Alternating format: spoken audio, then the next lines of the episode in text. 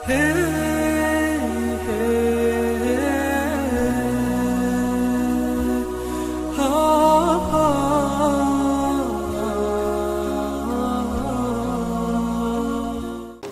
الطالبين لله تعالى. الحمد لله رب العالمين والصلاة والسلام على سيدنا محمد وعلى آله وصحبه الطيبين الطاهرين. أما بعد فلله تعالى ما هو كفر التشبيه؟ التشبيه أي تشبيه الله بخلقه كما يصفه بالحدوث أو الفناء أو الجسم أو اللون أو الشكل أو الكمية أي مقدار الحجم. أما ما ورد في الحديث إن الله جميل فليس معناه جميل الشكل وإنما معناه جميل الصفات أو محسن.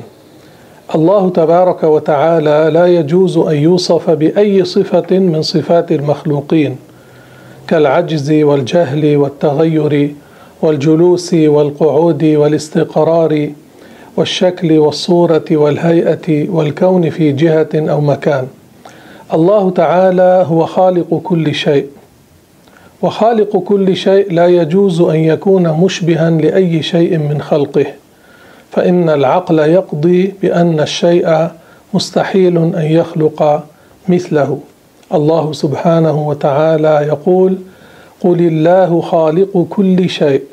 الله خلق كل شيء فلا يشبه شيئا الله تعالى خلق كل صفات الحوادث فصفاته لا يجوز أن تكون كصفات الحوادث نحن علمنا حادث علمنا حصل لنا بعد جهل.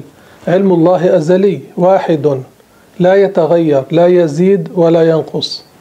نحن بصرنا حادث نحن حين نرى يحدث فينا بصر. حين نسمع يحدث فينا سمع. الله يسمع كل كل ما يسمع بسمعه الأزلي. ويرى كل ما يرى ببصره الأزلي. لا يحدث في ذاته صفة. نحن أجسام مركبة الجسم ما تركب من جوهرين فأكثر. الله ليس جسما ليس شيئا مركبا. الله ليس أصلا لغيره وليس فرعا من غيره. نحن بما أننا لنا حجم لنا مكان لنا جهة. الله تعالى خالق الأحجام خالق الأجسام لا مكان له ولا جهة له. المكان هو الفراغ الذي يشغله الحجم. فكل ما يكون في مكان فهو حجم. كل ما يكون في جهة فهو حجم. الله تعالى خالق الأحجام خالق الأجرام خالق الأجسام. لا يحتاج للمكان لا يحتاج للجهات. جهة فوق بالنسبة إلى ذات الله كجهة تحت كجهة يمين كجهة يمين كجهة شمال كجهة أمام كجهة خلف. الله سبحانه وتعالى كان في الأزل قبل وجود المخلوقات قبل وجود الأماكن والجهات قبل وجود العرش قبل وجود الفضاء والملاء والنور والظلام. كان موجودا بلا جهة ولا مكان ولم يزل موجودا بلا جهة ولا مكان. الله تعالى ليس شيئا يتصور في البال ليس شيئا يتمثل في القلوب.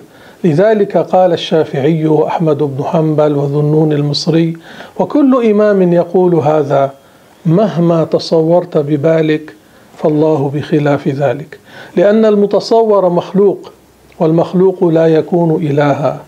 نزهوا إلهكم عن سمات المحدثين وعن صفات المخلوقين. لا تصف الله بصفات المخلوقين. لذلك قال الإمام الشافعي من قال الله جالس على العرش فهو كافر. لذلك قال الإمام الشافعي كما روى عنه الحافظ السيوطي المجسم كافر. لذلك قال الإمام أحمد رضي الله عنه كما روى ذلك المحدث الفقيه بدر الدين الزركشي في كتاب تشنيف المسامع. قال أحمد من قال الله جسم لا كالأجسام كفر. لأن الجسم كيفما كان هو شيء مركب. له طول وعرض وعمق وسمك وتركيب وصورة وتأليف والله خارج عن ذلك كله. فلا يجوز أن يوصف بأنه جسم ولا يجوز أن يوصف بأوصاف الجسم من الشكل واللون والهيئة والمكان والجهة. لا يجوز هذا. من وصف الله بمعنى من معاني البشر فقد كفر. لذلك قال الإمام أبو الفضل التميمي رئيس الحنابلة ببغداد وابن رئيسها. قال أنكر أحمد على من قال بالجسم. الإمام أحمد لا يرضى أن يقال عن الله إنه جسم. الإمام أحمد لا يرضى أن يوصف الله بصفة تؤدي إلى أنه جسم. يعني الذي يقول الله بذاته في العرش هذا معنى كلامه أن الله جسم. الذي يقول الله يسكن فوق معنى كلامه أن الله جسم. الذي يقول الله يسكن الجهة الفوقانية معنى كلامه أن الله جسم. فهذا الإمام أبو الفضل التميمي رئيس الحنابلة ببغداد وابن رئيسها قال أنكر أحمد على من قال بالجسم. وقال إن الأسماء مأخوذة من اللغة والشريعة. إن الأسماء مأخوذة من اللغة والشريعة. وأهل اللغة وضعوا هذا الاسم الجسم لما له طول وعرض وعمق وسمك وتركيب وتأليف. ولم يرد ذلك في الشريعة. لم يرد أن الله جسم في الشريعة لأن هذا مستحيل. على الله تبارك وتعالى. قال فبطل. يعني لا يجوز أن يوصف الله بأنه جسم. لذلك اتفق أهل السنة والجماعة أن من قال عن الله إنه جسم من وصف الله بأنه جسم وهو يعرف اللغة العربية يعرف ما معنى كلمة جسم فقد كفر. وقال الإمام أحمد حتى لو قال جسم لا كالأجسام فانتبهوا لهذا. كثير من أولاد المسلمين نشأوا على اعتقاد أن الله يسكن السماء. السماء هي مهبط الرحمات والبركات. السماء هي مسكن الملائكة مشحونة بالملائكة. الرسول صلى الله عليه وسلم يقول ما في السماء موضع أربع أصابع إلا وفيه ملك قائم أو راكع أو ساجد. يعني ممتلئة بالملائكة. السماء خلق من خلق الله ليست أزلية. فكيف يقال الله يسكنها؟ العرش خلق من خلق الله ليس أزليا فكيف يقال الله بذاته فوق العرش؟ الرحمن على العرش استوى. معناه الله تعالى خلق العرش وهو قاهره. وليس معناه أن الله كان عاجزا ثم صار قادرا. لا. كما يقال الله خلق الخلق وهو القاهر فوق عباده فوقية القهر. ليس معناه أنه قبل وجود العباد لم يكن مستحقا للوصف بأنه القاهر. لا. ليس معناه أنه لم يكن قادرا ثم صار قادرا بعد خلق الخلق. لا. إنما هذا إخبار عن أن الله تبارك وتعالى خلق الخلق وهو قاهر للخلق. وذاك الرحمن على العرش استوى إخبار عن أن الله خلق العرش وهو قاهر للعرش. الله سبحانه وتعالى ليس بعد خلق الخلق استفاد اسم الخالق ولا بعد خلق المربوبين استفاد اسم الرب الله سبحانه وتعالى أزلي وصفاته أزلية. الخلق حادثون أما الخالق فليس حادثا. سبحان الله. رزق أهل السنة والجماعة الفهم الصحيح وحرم المشبهة المجسمة من الفهم الصحيح. فقرأوا بعض الآيات فشبهوا الله بخلقه. أهل السنة والجماعة الأشاعرة والماتوريدية قرأوا القرآن ففهموه على مراد الله. وقرأوا حديث رسول الله فهموه على مراد رسول الله صلى الله عليه وسلم. هداهم الله للحق. أما المشبهة المجسمة فقد حرمهم الله تعالى من الفهم الصحيح فاعتقدوا في الله ما لا يليق به. وهذا الحديث الذي ورد ان الله جميل أي محسن. أو جميل الصفات. ليس معناه أن الله له شكل. يحب الجمال أي يحب حسن الحال. ليس معناه يحب جمال الشكل. كم من صالح ليس جميل الشكل. بعض جهلة العوام إذا رأى أحدهم جميلة يقول الله يحب الحلوين. أعوذ بالله. لا يقال الله يحب الحلوين. الله يحب المتقين. الله يحب المؤمنين أن يكرمهم. أما حديث إن الله جميل أي مجمل محسن يحب الجمال يحب حسن الحال التقوى طول الصمت حسن الخلق يحب حسن الحال. ما هو كفر التكذيب؟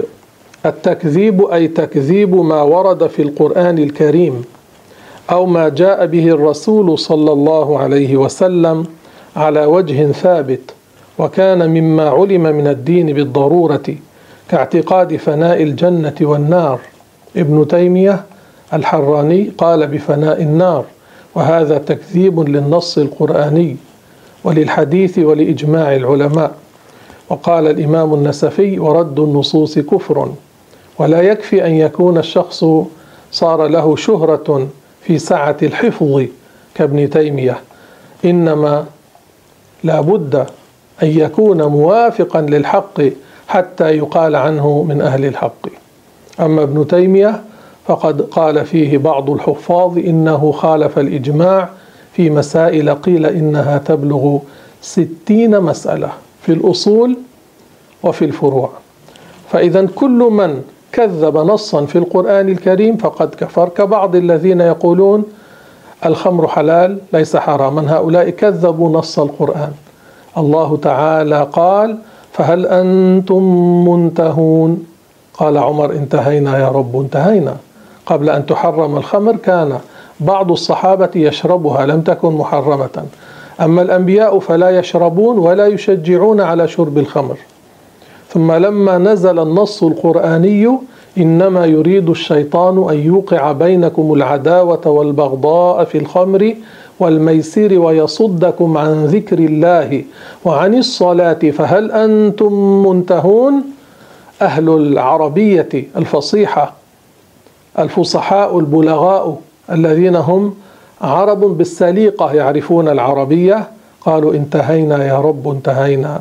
فهموا التحريم. فمن قال الخمر ليس حراما أو قال لا يوجد نص في القرآن على تحريم الخمر فقد كفر. كذلك هؤلاء بعض هؤلاء العصريين الذين بعضهم من المتمشيخين يحرفون كتاب الله ولا يبالون. قال أحدهم أنا أريد أن يحرموا تعدد الزواج. هذا كذب النص القرآني. فانكحوا ما طاب لكم من النساء مثنى وثلاث ورباع. الذي يكذب نص القرآن كافر. كائنا من كان. والعياذ بالله بعضهم قال أنا أميل إلى أن يحرموا هذا الأمر يعني أن يكذب النص القرآني. كذلك قول بعضهم يجوز للمرأة المسلمة أن تعيش في صورة الزواج تحت إنسان كافر. هذا أيضا تكذيب للنص القرآني وهو كفر. النص القرآني صريح. فإن علمتموهن مؤمنات فلا ترجعوهن إلى الكفار. لا هن حل لهم ولا هم يحلون لهن.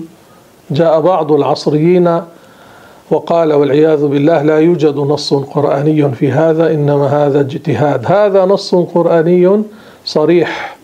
وأجمع الفقهاء على العمل بهذا النص لأنه صريح ظاهر لا يخرج عن ظاهره. كذلك من يقول إن الجنة لذات غير حسية أي شيء معنوي هذا كذب النص القرآني وأن النار آلام معنوية كما قال بعض أدعياء التصوف جهنم محل طبابة واستشفاء ليست محل عذاب هؤلاء كفار أو إنكار بعث الأجساد والأرواح معا. أو إنكار وجوب الصلاة أو الصيام أو الزكاة. لو إنسان ترك الصلاة وهو يقر بفرضيتها عاص آثم.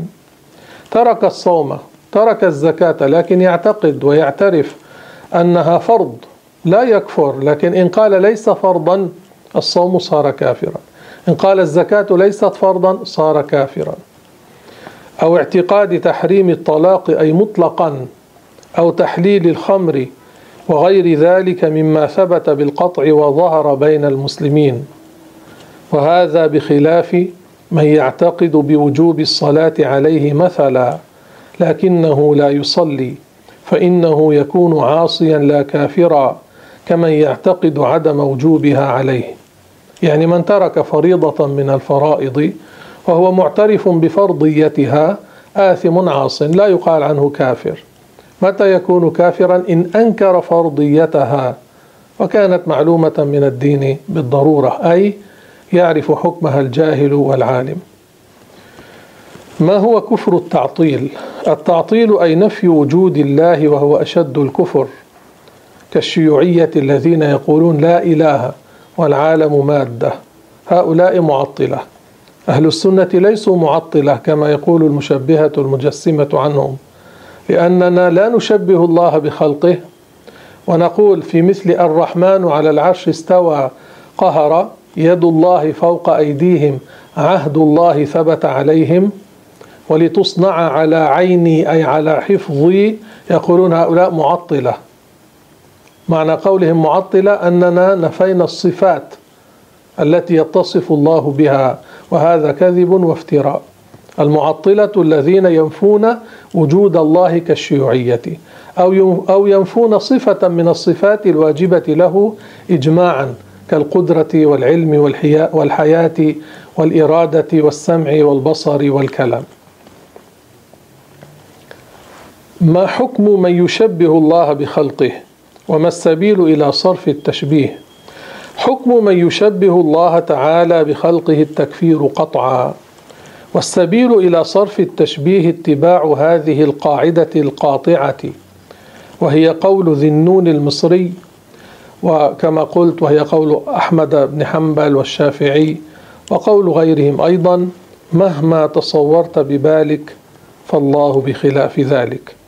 وهي مجمع عليها عند أهل الحق وهي مأخوذة من قوله تعالى ليس كمثله شيء وملاحظة ما روي عن الصديق شعر من البسيط. العجز عن درك الإدراك إدراك والبحث عن ذاته كفر وإشراك.